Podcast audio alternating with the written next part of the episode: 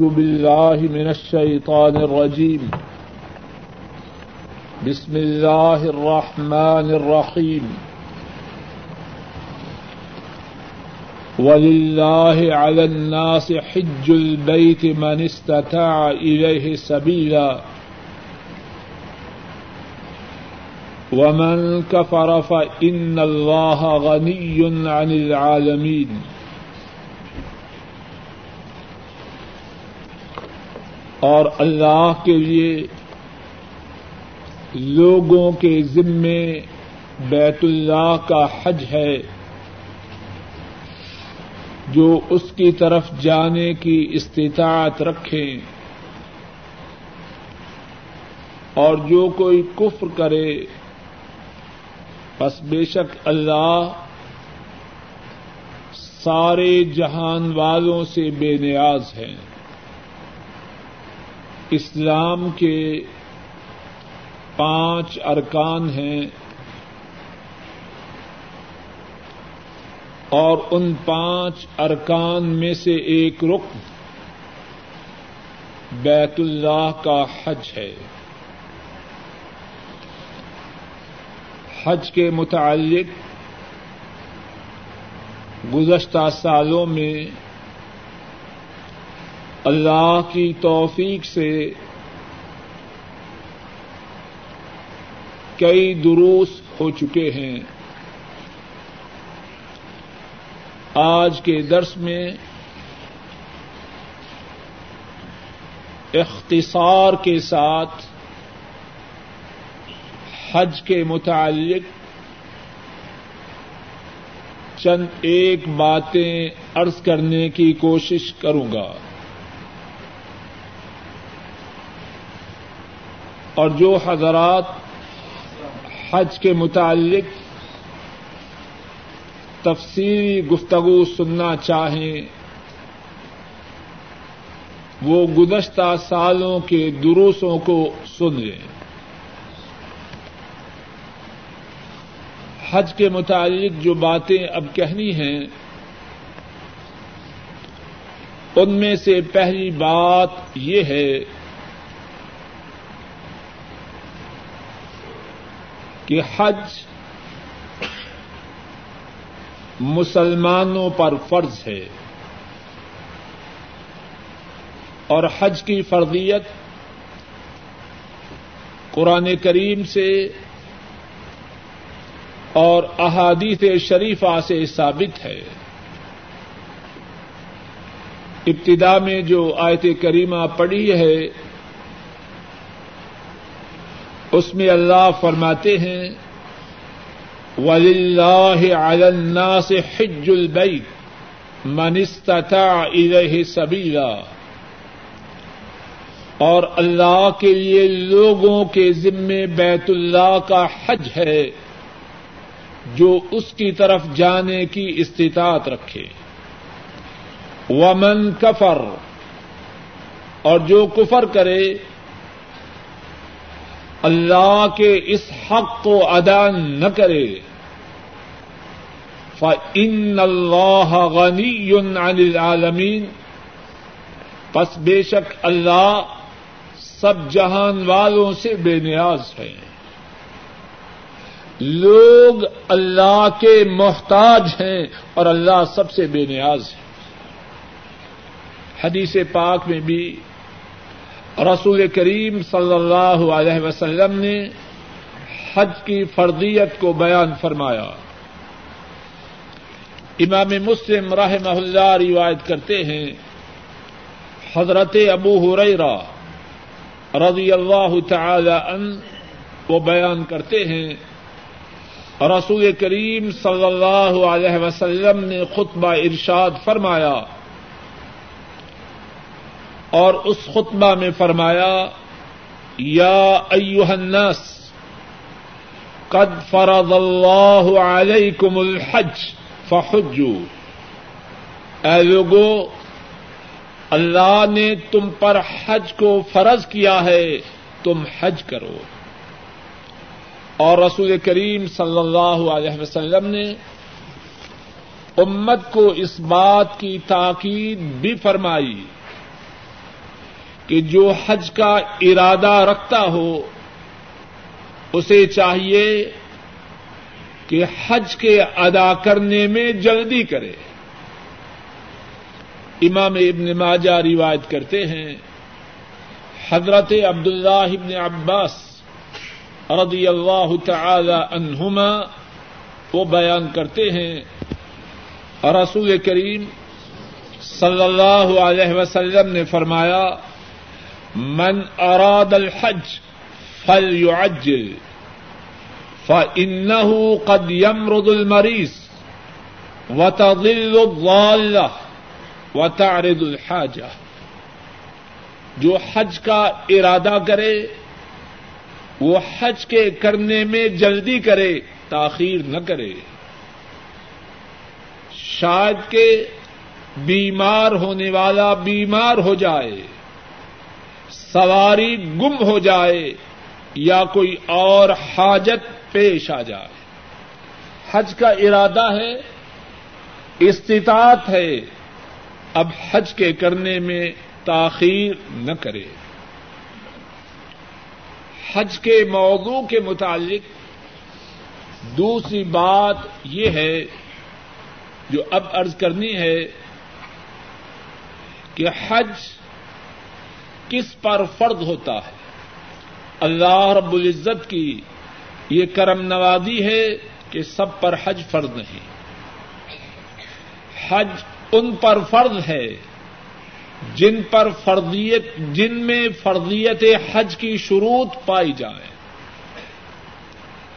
مردوں پر حج کے فرض ہونے کے لیے پانچ شرطیں ہیں.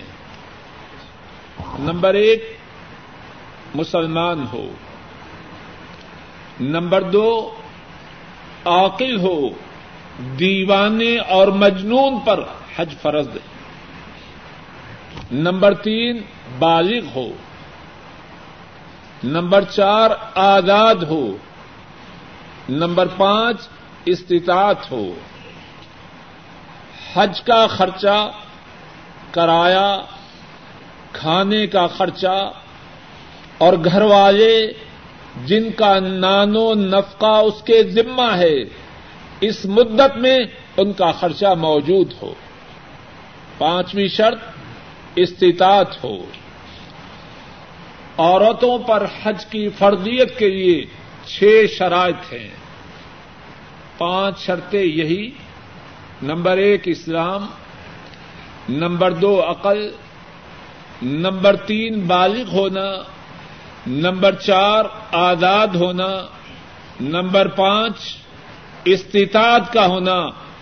اور عورتوں کے لیے چھٹی شرط یہ ہے کہ ان کے ساتھ حج کے سفر میں محرم موجود ہو. وہ عورت جس کے ہاں محرم موجود نہ ہو اس پر حج فرض ہی نہیں. اور کسی مسلمان عورت کو اس بات کی اجازت نہیں کہ محرم کے بغیر حج ادا کرے. صحیح بخاری میں ہے حضرت عبداللہ ابن عباس رضی اللہ تعالی عنہما وہ روایت کرتے ہیں رسول کریم صلی اللہ علیہ وسلم نے فرمایا لا یخلون رجل بامرأۃ ولا تسافرن امرأة الا ومعها محرم. آپ صلی اللہ علیہ وسلم نے فرمایا کوئی عورت آپ صلی اللہ علیہ وسلم نے فرمایا کوئی مرد عورت کے ساتھ تنہا نہ ہو جو اس کی محرم نہ ہو. کوئی مرد کسی عورت کے ساتھ تنہا نہ ہو اور وہ مرد اس عورت کا محرم نہ ہو. اور فرمایا وَلَا تُسَافِرَنَّ امْرَأَةٌ إِلَّا وَمَعَهَا مَحْرَم. اور کوئی عورت محرم کے بغیر سفر نہ کرے. ایک شخص کھڑا ہوا کہنے لگا یا رسول اللہ صلی اللہ علیہ وسلم اقتتب فی غزوۃ کذا وکذا وامرأتی خرجت حاجہ. اے اللہ کے نبی صلی اللہ علیہ وسلم، فلاں فلاں غزوے میں میرا نام لکھا جا چکا ہے اور میری بیوی حج کے لیے نکلی ہے. آپ نے فرمایا اذهب فاحجج مع امرأتک. آپ نے فرمایا غزوے میں نہ جاؤ، جاؤ اپنی بیوی کے ساتھ حج کرو. عورت کے لیے حج کے فرض ہونے کے لیے چھٹی شرط یہ ہے کہ اس کا محرم موجود ہو. اگر کسی عورت کا محرم نہ ہو اس پر حج فرض ہی نہیں. حج کے متعلق جو بات عرض کر رہا ہوں ان میں سے تیسری بات یہ ہے کہ حج کے قبول ہونے کی کیا شرائط ہیں. حج فرض ہو گیا، اب کون سی شرائط ہیں کہ وہ موجود ہوں تو حج قبول ہوگا. قرآن و سنت سے چار شرائط کا ہونا ضروری ہے تاکہ مسلمان مرد اور عورت حج کا ثواب حاصل کرے. پہلی شرط یہ ہے، انگلیوں پہ گن لیجیے اور دلوں پر ثبت کر لیجیے. پہلی شرط یہ ہے کہ حج کرنے والا شرک سے دور ہو، اس کی زندگی میں اب جب وہ حج کرے پہلے جو ہو چکا اور اس نے توبہ کر لی وہ بات ختم ہو گئی اللہ کے فضل سے. پہلی بات، حج کا ثواب پانے کے لیے، حج کو قبول کروانے کے لیے یہ ہے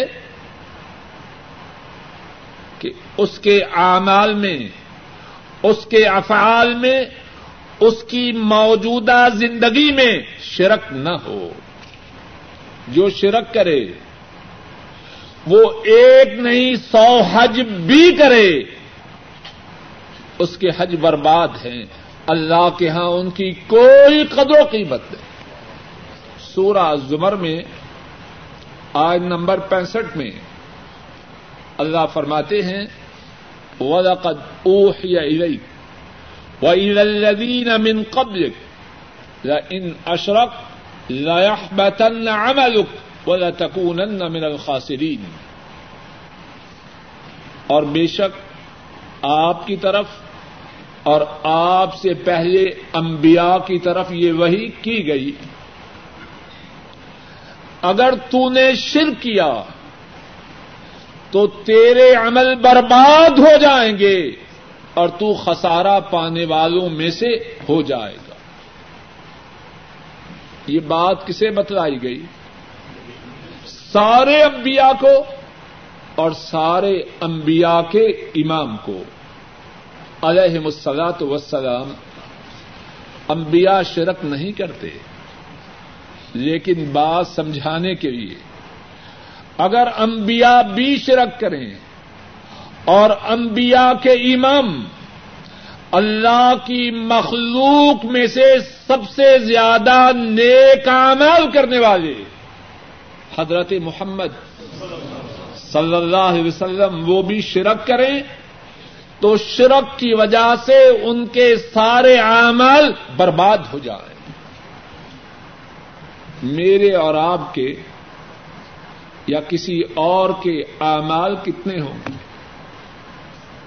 جس نے شرک کیا اور شرک سے توبہ نہ کی وہ ایک نہیں سو حج بھی کرے اس کے سارے حج برباد ہیں. نمبر دو، حج کرتے وقت مقصود و مطلوب اللہ کو راضی کرنا. حج اس لیے نہ کرے کہ لوگ کہیں الحاج. حج کرے اللہ کو راضی کرنے کے لیے. اور اس بارے میں کئی ایک آیات کریمہ اور احادیث شریفہ ہیں. ایک حدیث پاک سن لیجیے. امام مسلم رحمہ اللہ روایت کرتے ہیں حضرت ابو ہریرہ رضی اللہ تعالی عنہ اس حدیث کے راوی ہیں. رسول کریم صلی اللہ علیہ وسلم نے فرمایا کہ اللہ خود ارشاد فرماتے ہیں انا اغنى الشركاء عن الشرك من عمل عملا اشرك فيه معي غيري تركته وشركه. میں تمام شرکاء سے سب سے زیادہ بے نیاز ہوں, مجھے پارٹنر نہیں چاہیے. جس نے کوئی عمل کیا اور اس میں میرے سوا کسی اور کو شریک کیا میں اس کو اور اس کے عمل کو چھوڑ دیتا. حج کیا, گاؤں والے شہر والے دفتر والے محلے والے کہیں الحج, اس نے حج میں اللہ کے ساتھ دوسروں کو اللہ کا شریک ٹھہرایا, اس کا حج مردود, اس کے حج کی اللہ کے ہاں کوئی قدر و منزلت نہیں. نمبر تین, حج کرے رسول کریم صلی اللہ علیہ وسلم کی سنت کے مطابق وہ کام کرے جو کام رسول کریم صلی اللہ علیہ وسلم نے حج میں کیے یا آپ نے ان کے کرنے کی اجازت دی,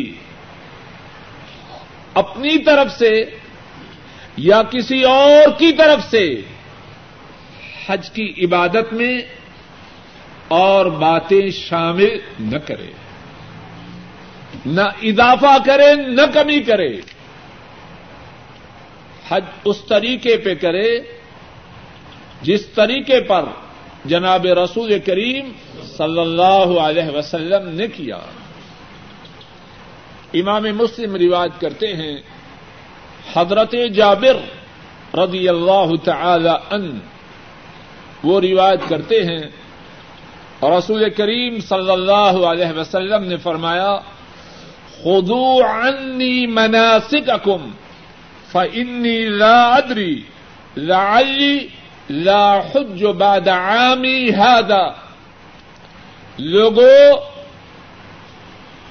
حج کے مناسک حج کے اعمال مجھ سے سیکھ لو, مجھے معلوم نہیں کہ میں اس کے بعد پھر حج کر سکوں یا نہ کر سکوں.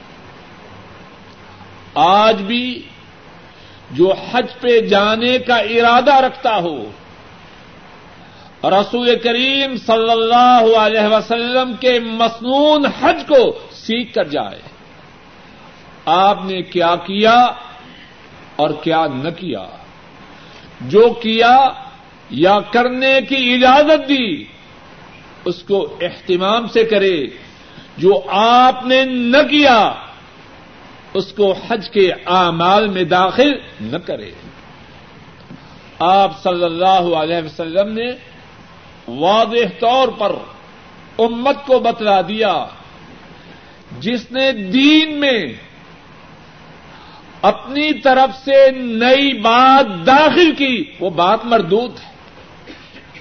امام بخاری اور امام مسلم رحمہم اللہ روایت کرتے ہیں عائشہ صدیقہ رضی اللہ تعالی عنہا وہ بیان کرتی ہیں آپ صلی اللہ علیہ وسلم نے فرمایا من احدث فی امرنا ھذا ما لیس من فہو رد.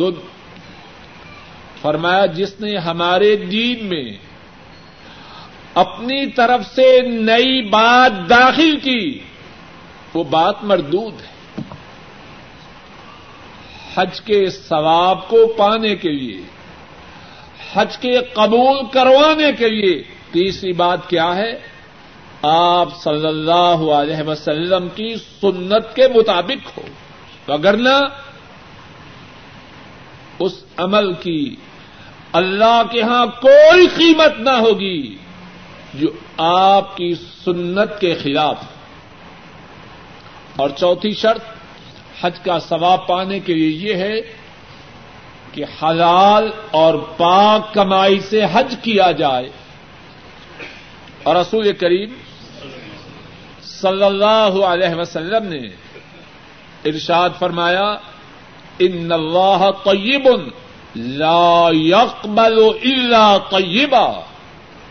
امام مسلم روایت کرتے ہیں حضرت ابو ہریرہ رضی اللہ تعالی عنہ اس حدیث کے راوی ہیں، آپ صلی اللہ علیہ وسلم نے فرمایا اللہ پاک ہے، اللہ پاک ہیں اور پاک کے سوا کسی چیز کو قبول نہیں کرتے۔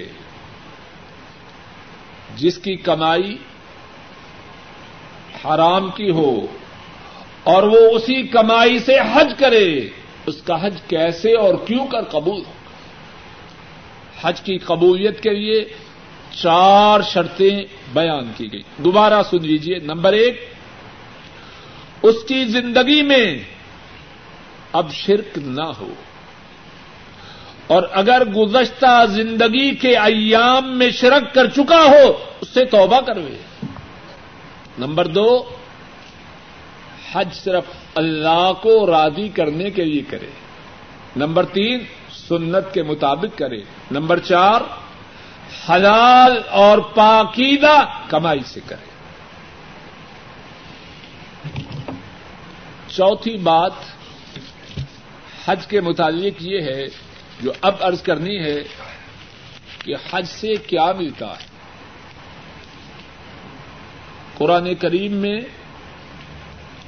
اور احادیث شریفہ میں حج کے ثمرات، حج کے منافع، حج کے فوائد اور فضائل کا بہت زیادہ ذکر ہے۔ چند ایک فوائد کا انتہائی مختصر انداز میں ذکر کیے دیتا۔ حج کے فضائل میں سے ایک بات یہ ہے کہ اللہ کو جو اعمال سب سے زیادہ پیارے ہیں، جو اعمال افضل ہیں، حج ان میں سے ایک عمل ہے۔ نمبر دو، بوڑھوں، کمزوروں، عورتوں کا جو جہاد ہے وہ حج ہے۔ نمبر تین، حج میں جو مال خرچ کیا جائے وہ ایسے ہے جیسے جہاد میں مال خرچ کیا گیا، اور اس کا اللہ کی طرف سے جو بدلہ ملتا ہے ایک کے بدلے میں سات سو۔ نمبر چار، حاجی جب لبیک پکارتا ہے احرام کی حالت میں تو اس کی دائیں جانب اور بائیں جانب جتنے پتھر ہیں، جتنے درخت ہیں، جتنی مٹی ہے، زمین کی انتہا تک اس کے ساتھ یہ ساری چیزیں لبیک پکارتی ہیں۔ نمبر پانچ، حاجی اور عمرہ کرنے والا جب اپنے گھر سے حج یا عمرے کے لیے نکلتا ہے کائنات کے مالک اللہ کا مہمان بن جاتا ہے، اور ان کی طرف سے اس کے لیے وعدہ ہے اگر گناہوں کی معافی کا سوال کرے گا گناہوں کو معاف کیا جائے گا، حاجات پیش کرے گا پوری کی جائیں۔ اور چھٹی بات حج کے فضائل اور فوائد میں سے یہ ہے کہ حج کے لیے نکلنے والا اللہ اس کے ضامن بن جاتے ہیں، فوت ہو جائے اللہ نے یہ ذمہ داری لی ہے اس کو جنت میں داخل کرنا ہے. زندہ واپس آ جائے اللہ نے ذمہ داری لی ہے کہ اجر و ثواب کے ساتھ واپس کرنا ہے. ساتویں بات یہ ہے حج کے لیے جانے والا, اور اگر اس کا حج اللہ کے لیے ہو, اس میں شہوانی باتیں نافرمانی کی باتیں نہ ہوں. جب حج سے فارغ ہو کے پلٹتا ہے اپنے گناہوں سے اس طرح پاک ہوتا ہے جس طرح کے اس دن تھا جب اس نے اپنی ماں کے ہاں جنم لیا. سارے گناہوں سے پاک ہو جاتا. آٹھویں بات, حج اور عمرہ کی وجہ سے اللہ اس کی غربت کو اس طرح دور کر دیتے ہیں جس طرح لوہے, سونے یا چاندی کو بھٹی میں ڈال دیں تو لوہے, سونے اور چاندی کا زنگ دور ہو جاتا ہے. حج اور عمرہ کے متعلق نئی بات یہ ہے کہ اگر کوئی حج کرنے والا, عمرہ کرنے والا احرام کی حالت میں فوت ہو جائے اسے اسی احرام کی حالت میں دفنایا جائے گا. احرام کو نہ اتارا جائے گا, سر کو نہ ڈھانپا جائے گا, اور جب کل قیامت کے دن اٹھایا جائے گا اس کی زبان پر لبیک اللہم لبیک لا شریک لک لبیک, اللہ کی طرف سے یہ لبیک اس کی زبان پر جاری ہوگا. حج اس کا دسواں فائدہ یہ ہے کہ جو شخص حج مبرور کرے اس میں گناہ نہ ہو, اس میں سنت کی مخالفتیں نہ ہوں. اس کا جو صلہ ہے, اس کا جو بدلہ ہے, وہ اللہ کی نعمتوں والی جنت. حج کے اور بھی فضائل و فوائد ہیں, انہی پر اختصار کرتے ہوئے پانچویں بات کی طرف منتقل ہوتا ہوں. پانچویں بات یہ ہے کہ حج کیسے کرے. اختصار کے ساتھ حج اور عمرے کی کیفیت کو بھی انشاءاللہ ذکر کیے دیتا ہوں. پہلے عمرے کے متعلق سن لیجیے اور گن کے باتیں عرض کرتا ہوں, شاید کہ اس سے یاد رکھنے میں آسانی ہو. عمرے کے لیے سنت طریقہ یہ ہے, نمبر ایک, احرام سے پہلے غسل کرے, خوشبو کا استعمال کرے. نمبر دو, مرد احرام کے لیے دو چادریں استعمال کرے. عورت کا احرام اس کا لباس ہے, کوئی خاص لباس عورت کے احرام کا نہیں. بعض عورتیں سفید لباس اہتمام سے پہنتی ہیں, سر پہ سفید رومال باندھتی ہیں, یہ کوئی بات ثابت ہے.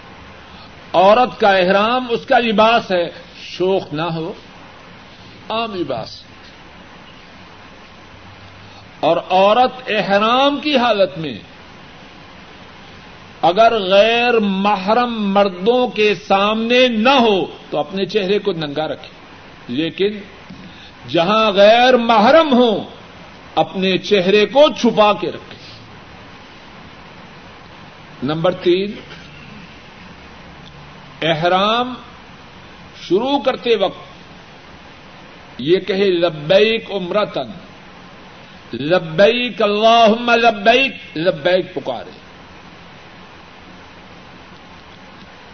احرام کی ابتدا کے لیے کوئی خاص نماز نہیں.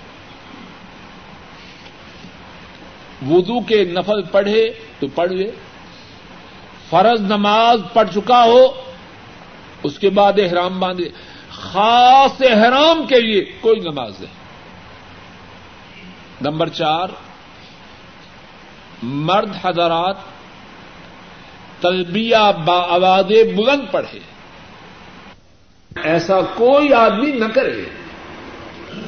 اور ایک روایت میں ہے کہ جب عورت اپنے غیر محرم مرد کے ساتھ تنہا ہو تو ان دونوں کے ساتھ تیسرا شیطان ہوتا ہے, اور جن دو کے ساتھ تیسرا شیطان ہو پھر انجام کیا ہوگا؟ فرمایا کوئی مرد کسی غیر محرم عورت کے ساتھ تنہا نہ ہو, اور فرمایا وَلَا تُسَافِرَنَّ حَجَّةً, اے اللہ کے رسول صلی اللہ علیہ وسلم میرا نام فلاں غزوہ میں لکھا گیا ہے, میرا نام فلاں غزوہ میں لکھا گیا ہے اور میری بیوی حج کے ارادہ سے نکل چکی ہے. آپ صلی اللہ علیہ وسلم نے فرمایا اذهب فاحجج مع امرأتک, ساتھی غزوے پہ نہ جاؤ, جہاد پہ نہ جاؤ, جاؤ اپنی بیوی کے ساتھ جا کے حج کرو. کیا معلوم ہوا؟ آدمی اگر جہاد اس طرح تلبیہ پڑھے کہ ان کی آواز غیر محرم مردوں تک نہ پہنچے کہ ان کی آواز میں فتنہ ہے. نمبر پانچ, اگر خدشہ ہو بیماری کا, کسی رکاوٹ کا, تو احرام باندھتے وقت یہ کہہ لے اللہم ان حبسنی حابس فمحلی حیث حبستنی, اے اللہ اگر کوئی رکاوٹ ہو گئی تو جہاں رکاوٹ ہوگی میں احرام کو کھول دوں گا.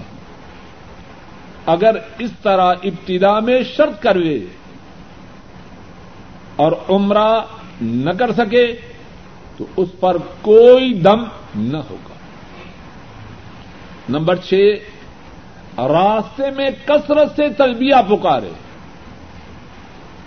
نمبر سات, مکہ شریف داخل ہونے سے پہلے سنت طریقہ یہ ہے غسل کر لے, لیکن اگر نہ کرے تو کچھ گناہ نہیں. نمبر آٹھ,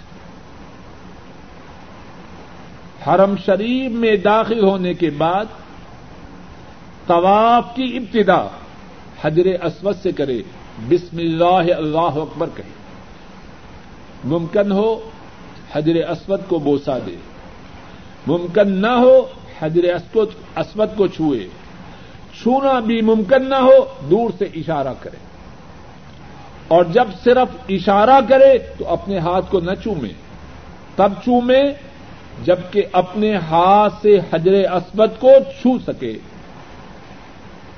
نمبر نو, طواف کی کوئی خاص دعائیں نہیں, پہلا چکر, دوسرا چکر, تیسرا چکر, سب باتیں بعد کی بنی. نمبر دس, اس پہلے طواف میں جسے طواف قدوم کہتے ہیں استباع کرے, اپنی چادر کو دائیں کندھے کے نیچے سے نکالے, اپنی چادر کو دائیں کندھے کے نیچے سے نکالے, اس طرح دائیں کندھا ننگا رکھے. اور یہ استباع یا دائیں کندھے کو ننگا کب کرے؟ جب احرام باندھے؟ نہیں, جب وہاں حجر اسود پہ پہنچے اور طواف کی ابتدا کرے تب استباع کرے اور کب تک اس کندھے کو ننگا رکھے؟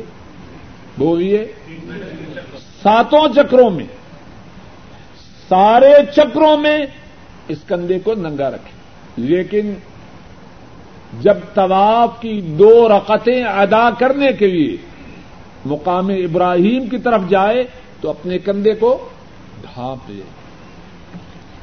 اور ایک کام اور یہ کرے کہ ابتدائی تین چکر ان میں رمل کرے، حجر اسود سے لے کر حجر اسود تک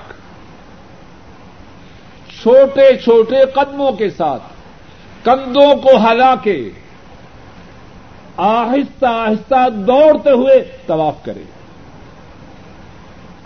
اور اگر رش کی وجہ سے ایسا ممکن نہ ہو تو اللہ معاف کرے۔ عورتیں انہوں نے بھاگنا نہیں، استباع اور رمل صرف مردوں کے لیے۔ نمبر گیارہ، جب رکن یمانی کے پاس پہنچے تو اس کو ہاتھ سے چھوئے،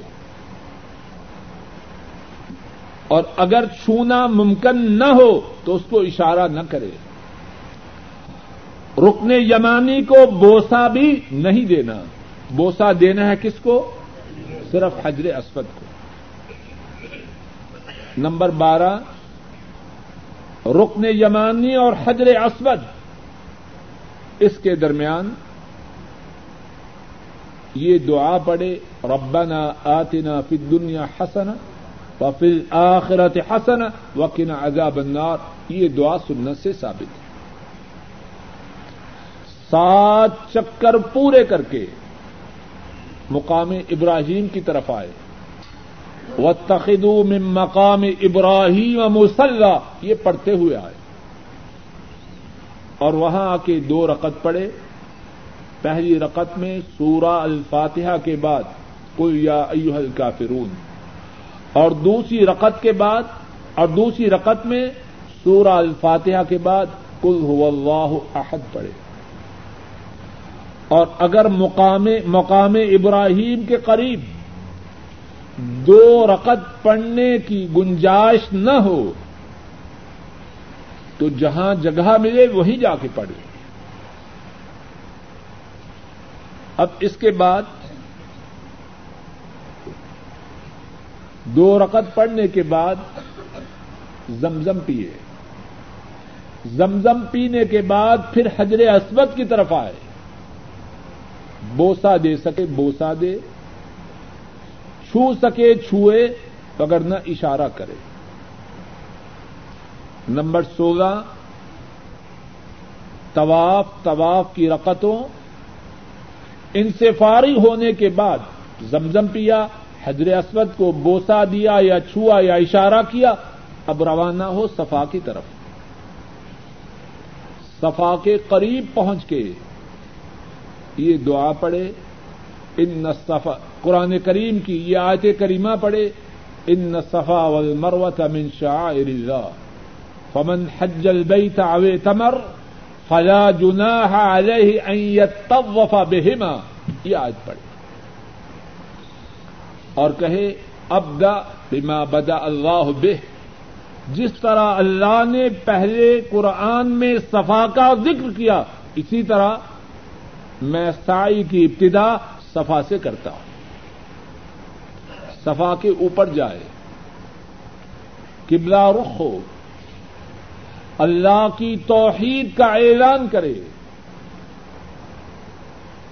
اللہ اکبر اللہ اکبر کہے، لا الہ الا اللہ اللہ اکبر کہے، اور اس کے بعد یہ دعا تین مرتبہ پڑھے، لا الہ الا اللہ وحدہ لا شریک لہ لہ الملک ولہ الحمد وہو علی کل شیء قدیر، لا الہ الا اللہ وحدہ لا شریک لہ انجز وعدہ وَنَصَرَ عَبْدَهُ وَحَزَمَ الْأَحْزَابَ وَحْدَهُ، یہ دعا تین مرتبہ دہرائے، اور پھر اللہ سے خوب خوب دعائیں کریں. پھر نیچے اترے میلین اخضرین جہاں سبز رنگ کی ٹیوبیں جلائی گئی ہیں. وہاں جب پہنچے تو تیزی سے گزرے. عورتوں نے تیزی نہیں کرنی, مرد تیزی سے گزرے. پھر چلتے چلتے مروا پہنچے. جو کچھ صفا پہ کیا وہی مروا پہ کرے اور اللہ سے خوب دعائیں کرے. اس طرح اس کا ایک چکر مکمل ہو. اس طرح سات چکروں کو مکمل کرے. سات چکر پورے کر کے, اور سات چکر کہاں پورے ہوں گے؟ مروہ پر. اس کے بعد حجامت کروائے. افضل یہ ہے کہ اس طرح سے مرد اپنے سر کو منڈوائے, اور اگر کوئی منڈوانا نہ چاہے تو اپنے بالوں کو کتروائے. لیکن کس طرح کتروائے؟ سارے سر کے بالوں سے. جو لوگ چند بال یہاں سے, چند ادھر سے, چند ادھر سے کترواتے ہیں, یہ کام نامکمل, ادھورا اور ناقص. بہترین یہ ہے منڈوائے سارے سر کو, اور اجازت ہے بال کتروانے کی, لیکن سارے سر کے بال چھوٹے کروانے. اس طرح اللہ کے فضل و کرم سے اس کا عمرہ مکمل ہوا. عورتیں پور کے برابر اپنے بالوں کو کتریں, لیکن مروا پہ عورتیں اپنے بال باہر نہ نکالیں, ایسا کرنا حرام ہے. عورت کے بال چھپانے کی چیز ہے. مردوں سے دور اپنے گھروں میں یا ایسی جگہ جہاں مرد اس کے بالوں کو نہ دیکھ پائیں, وہاں جا کے عورت اپنے بالوں کو کترے. اب حج کے اعمال کیا ہیں؟ مختصر سے انداز میں ان کا بھی اللہ کی توفیق سے ذکر کیے دیتا ہوں. حج کے اعمال آٹھ ذوالحجہ کو شروع ہوتے ہیں. نمبر ایک, احرام باندھے. کس طرح باندھے؟ جس طرح پہلے بات ہو چکی. غسل کرے, مرد چادریں, عورتیں اپنے لباس میں, لیکن کہاں سے باندھے؟ جہاں موجود ہوں. مکہ شریف میں, مینا میں, جہاں ہو وہیں سے احرام باندھے. حرم شریف میں آنا احرام باندھنے کے لیے آ حضرت صلی اللہ علیہ وسلم سے ثابت نہیں. نمبر دو, یہ کہے لبیک حجن, لبیک اللہم لبیک, لبیک لا شریک لک, تلبیہ پکارے. اور ابتدا میں کہے لبیک حجن, اے اللہ میں حج کی ادائیگی کے لیے حاضر ہوں. نمبر تین, اگر ڈر ہو بیماری کا یا کسی اور رکاوٹ کا تو شرط کروے کہ یا اللہ جہاں آپ روکیں گے میں اپنے احرام کو کھول دوں گا. اگر ایسا کر لے تو اجازت ہے. اور اگر بیماری کی وجہ سے یا اور رکاوٹ کی وجہ سے حج پورا نہ کر سکا تو اس پر کوئی دم نہیں. کتنی آسانی. نمبر چار, احرام باندھنے کے بعد کثرت سے تلبیہ پکارے. نمبر پانچ, تلبیہ پکارتے ہوئے مینا کی طرف روانہ ہو جائے. نمبر چھ, مینا میں ظہر, عصر, مغرب, عشاء اور فجر پانچ نمازیں پڑھنی. پانچوں نمازیں ان کے اوقات میں جمع نہیں کرنا, لیکن پانچوں نمازیں قصر. ظہر کی دو رکعتیں, عصر کی دو رکعتیں, مغرب کی تین رکعتیں, عشاء کے دو فرض اور وتر, اور فجر کی دو سنتیں اور دو فرض. نمبر سات, رات مینا ہی میں گزارے. اب اس کے بعد نو تاریخ کے اعمال کیا ہیں؟ سورج کے نکلنے کے بعد نمبر ایک، سورج کے نکلنے کے بعد لبیک پکارتے ہوئے اور تکبیریں پڑھتے ہوئے عرفات کی طرف روانہ ہو جائے۔ نمبر دو، حج کرنے والا نو تاریخ کو روزہ نہ رکھے۔ نمبر تین، اگر ممکن ہو تو عرفات سے باہر نمرہ میں سورج کے زوال ہونے سے پہلے رکے، لیکن اب شاید ممکن نہ ہو اتنے رش میں، تو اب داخل ہو جائے۔ نمبر چار، ممکن ہو تو مسجد نمرہ میں خطبہ سنیں۔ نمبر پانچ، ظہر اور عصر کی نماز اکٹھی کر کے ظہر کے وقت میں قصر کر کے پڑھے، دو رکعت ظہر کی، دو رکعت عصر کی، دونوں نمازوں کے لیے ایک اذان ہو اور ہر نماز کے لیے اقامت ہو، نہ فرضوں سے پہلے سنتیں نہ فرضوں کے بعد سنتیں۔ نمبر چھ،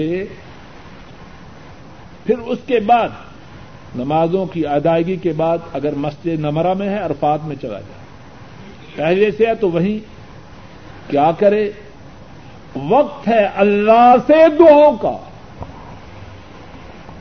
رسول کریم صلی اللہ علیہ وسلم نے فرمایا، خیر الدعاء دعاء یوم عرفہ، تمام دعاؤں میں سے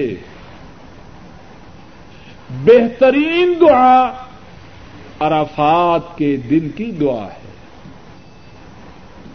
ہر دعا اللہ کے ہاں خاص حیثیت اور قدر و منزلت رکھتی ہے، لیکن عرفات کے دن کی دعا تمام دعاؤں سے اعلیٰ افضل۔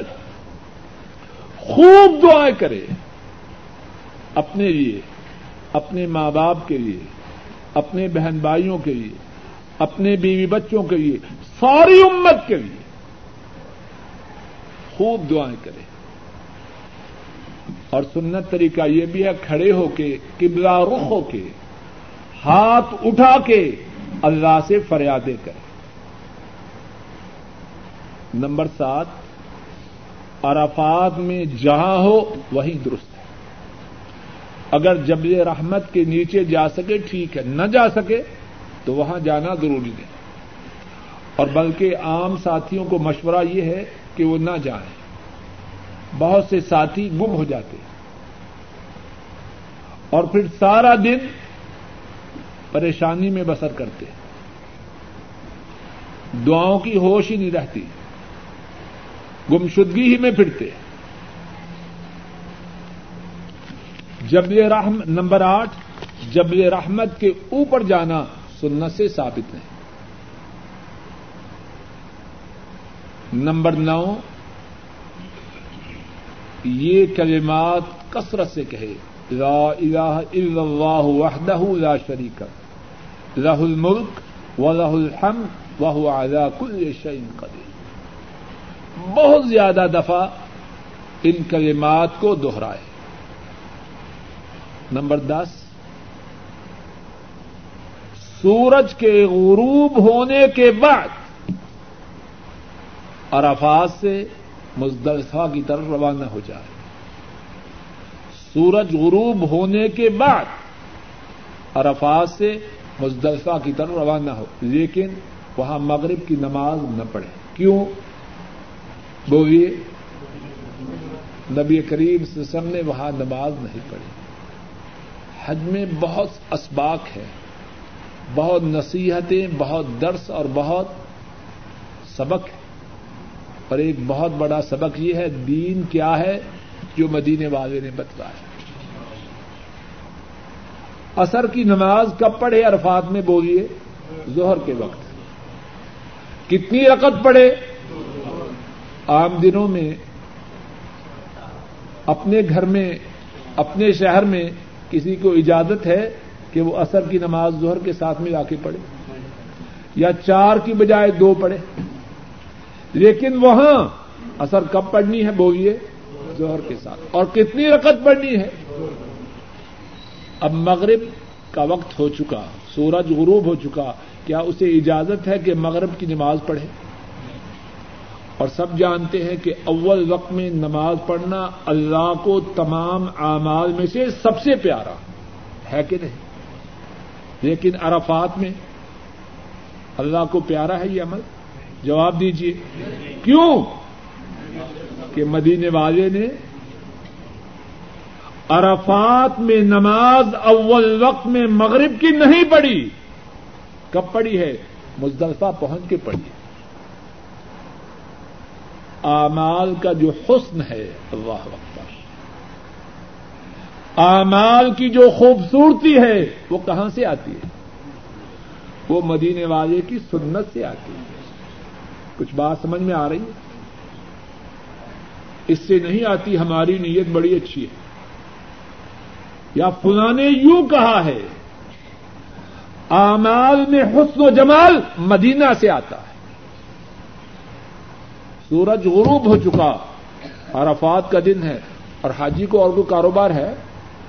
کوئی فیکٹری چل رہی ہے اس کی, دکان کھلی ہے, گاہکوں کا رش نہیں, نہیں پڑھنی. کیوں؟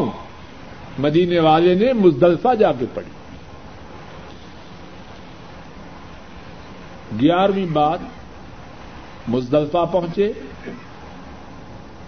پہلے جا کے مغرب پڑھے تین رکعت, سامان اتارے, پھر عشاء پڑھے قصر. بارہویں بات, مزدلفہ میں رات کو تہجد نہ پڑھے, رات سوئے,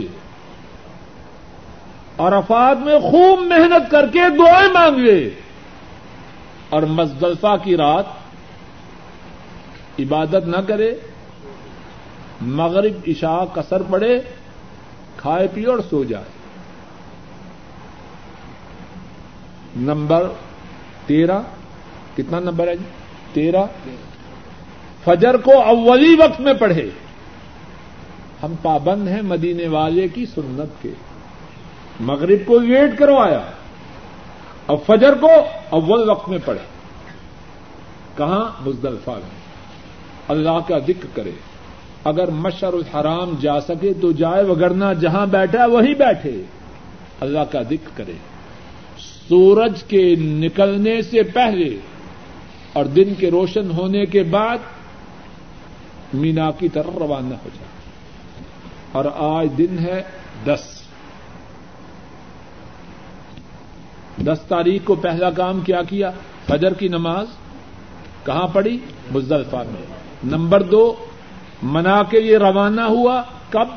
سورج کے نکلنے سے پہلے اور دن کے روشن ہونے کے بعد.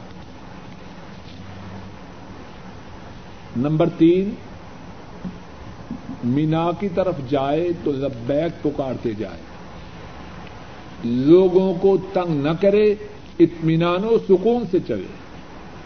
نمبر چار, وادی محسر میں جب پہنچے تو تیزی سے گزرے کہ اس وادی میں اللہ کا عذاب آیا. نمبر پانچ,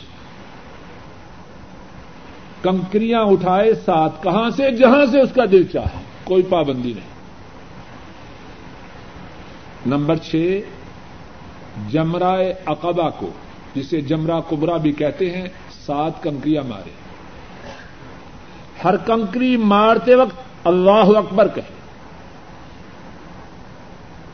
اور کنکریاں مارتے ہی لبیک کہنا بند کر دے. پھر اس کے بعد اس دن تین کام اور کرنے ہیں. کنکریاں مارنے کے بعد قربانی کرنا, قربانی کے بعد حجامت کروانا, حجامت کے بعد طواف افاضہ کرنا. چار کام ہیں اس دن کے. نمبر ایک, کنکریاں مارنا, نمبر دو, قربانی کرنا, نمبر تین, حجامت کروانا, نمبر چار, طواف افاضہ کرنا. اور اگر ان چار کاموں میں ترتیب نہ رہے کوئی کام پہلے والا بعد میں بعد والا پہلے کر لے تو کیا اس پر کوئی جرمانہ ہے؟ صحیح بخاری میں ہے، عبداللہ ابن عباس رضی اللہ تعالی عنہما فرماتے ہیں آپ کے پاس کتنے ہی لوگ آئے اور آ کے عرض کی ہم نے یہ کام پہلے کیا یہ پیچھے کیا، آپ ایک ہی جواب دیتے لا حرج، کوئی حرج نہیں، آسانی ہے، کوئی دم احتیاطی آن حضرت صلی اللہ علیہ وسلم سے ثابت نہیں. اور اگر کوئی شخص صبح کنکریاں نہ مار سکے سورج کے نکلنے کے بعد شام تک تو رات کو مارے. آنے والے نے عرض کی میں نے تو کنکریاں تب ماری جبکہ رات ہو چکی تھی، شام ہو چکی تھی. آپ نے فرمایا کوئی حرج نہیں. طواف افادہ کرنے کے بعد واپس منا آ جائے اور رات منا میں بسر کرے. اس کے بعد گیارہ تاریخ ہے، گیارہ تاریخ میں جو کام کرنا ہے وہ تینوں جمرات کو کنکریاں مارنی ہے. شیطان نہیں کہنا چاہیے، جمرات کہنا چاہیے، جمرہ صغرا، جمرہ وسطی، جمرہ کبرا، تینوں کو کنکریاں مارنی اسی طرح جس طرح پہلے ذکر ہو چکا ہے. لیکن پہلے اور دوسرے جمرہ کو کنکریاں مارنے کے بعد اللہ سے دعا کرنی ہے، کعبہ کی طرف رخ کر کے پہلے جمرہ کو مار کے بھی دعا کرنی ہے، دوسرے کو مار کے بھی دعا کرنی ہے، لیکن تیسرے کو مار کے دعا کرنی ہے نہیں. کیوں؟ نبی کریم صلی اللہ علیہ وسلم نے جمرہ صغرا کو، جمرہ وسطی کو جب کنکریاں ماری تو ہر جمرہ کے بعد لمبی دعا کی، لیکن جب جمرہ عقبہ کو، جمرہ کبرا کو کنکریاں ماری آپ نے دعا نہ کی. اور پھر اس کے بعد رات کو منا ہی میں ٹھہرے. بارہ تاریخ کو وہی کام کرے جو گیارہ کو کی. اور گیارہ اور بارہ کے متعلق یہ بات یاد رکھنے کی ہے، کنکریاں مارنے کی ابتدا کس وقت سے ہے؟ زوال کے بعد، اس سے پہلے نہ مارے. اور دس کو کب ابتدا ہے؟ سورج کے نکلنے کے بعد. بارہ کو اگر چاہے کنکریاں مارنے کے بعد منا سے نکل جائے، اور اگر چاہے تو تیرہ تک ٹھہرے، اور جب بھی منا سے واپس ہو بارہ کو یا تیرہ کو، جب پھر مکہ شریف سے نکلنے کا ارادہ ہو تو طواف ودا کرے، اور طواف ودا کر کے واپس اپنے گھر کی طرف روانہ ہو جائے. اللہ مالک اپنے فضل و کرم سے سب مسلمانوں کو سنت کے مطابق اخلاص سے، حلال کمائی سے، شرک سے بچتے ہوئے حج و عمرہ کی توفیق عطا فرمائے. اور اللہ مالک سارے حاجیوں کے حجوں کو قبول فرمائے. اور حاجیوں کی خدمت کے لیے سعودی حکومت جو کوششیں کر رہی ہے، اللہ مالک اپنے فضل و کرم سے سعودی حکومت کو ان کوششوں کا بہترین اجر و ثواب عطا فرمائے، ان کی کوششوں میں برکت ڈالے، اور سارے حاجیوں کو خیر و عافیت سے، اطمینان و سکون سے مناسک حج ادا کرنے کی توفیق عطا فرمائے. وآخر دعوانا ان الحمدللہ رب العالمین. یہ مانگ کا وہی حق ہے جو حقیقی مانگ کا ہے. جواب یہ ہے کہ سوتیلی ماں حقیقی ماں تو نہیں، اور اسی طرح اس کے جو حقوق ہیں وہ حقیقی ماں والے نہیں، لیکن وہ باپ کی بیوی ہے، وہ باپ کی بیوی ہے تو باپ کا احترام کرنا ہے، اور جو باپ کی بیوی ہے اس کا بھی احترام کرنا لازم ہے، لیکن اس کی وہ حیثیت نہیں جو اپنی حقیقی ماں کی.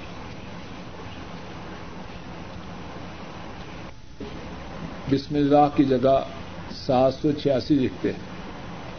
یہ بات میڈ ان پاکستان ہے. نبی کریم صلی اللہ علیہ وسلم کی سنت سے ایسی کوئی بات ثابت نہیں.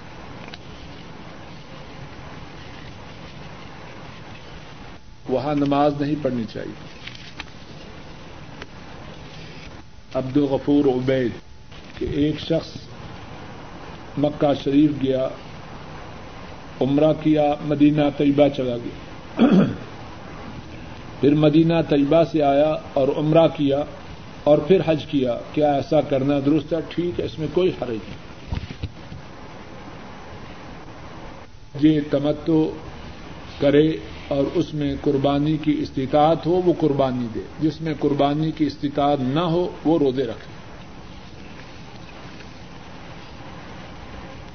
کا مقصد یہ ہے کہ جب آدمی طواف افاضہ کرے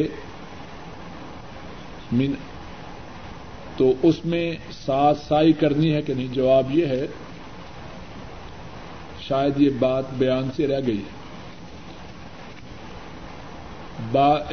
دس تاریخ کو جو چار کام کرنے ہیں, ایک کام کنکریاں مارنا, دوسرا کام قربانی کرنا, تیسرا کام حجامت کروانا, چوتھا کام طواف افاضہ, اور اس میں طواف افاضہ میں جو حج تمتع کرنے والے ہیں ان پر طواف افاضہ کے ساتھ صفا اور مروہ کی سعی بھی ہے.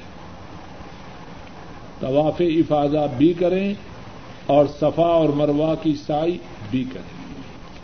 اور اسی طرح حج کران والے اگر انہوں نے پہلے سعی نہیں کی ہوئی تو وہ طواف افاضہ بھی کریں اور سعی بھی کریں. حج کران والے ان پر ایک سعی ہے اور حج تمتع والے ان پر دو سعی ہے.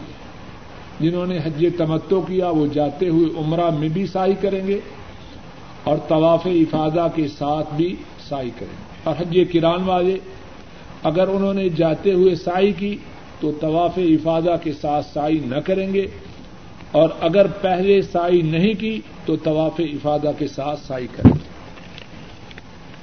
ان کے لیے بھی بہترین صورت یہی ہے, اگر قربانی ان کے ساتھ نہ ہو تو حج تمتع کریں. احرام کہاں سے باندھے؟ ریاض والے. ریاض والوں کا جو میقات ہے وہ طائف سے مکہ شریف کی طرف نکلیں تو جو سیل کبیر جگہ ہے وہاں طائف والوں کا میقات ہے. اگر کوئی شخص گاڑی سے جائے تو وہاں پہنچ کے احرام باندھے, اگر کوئی شخص جہاز سے جائے تو اس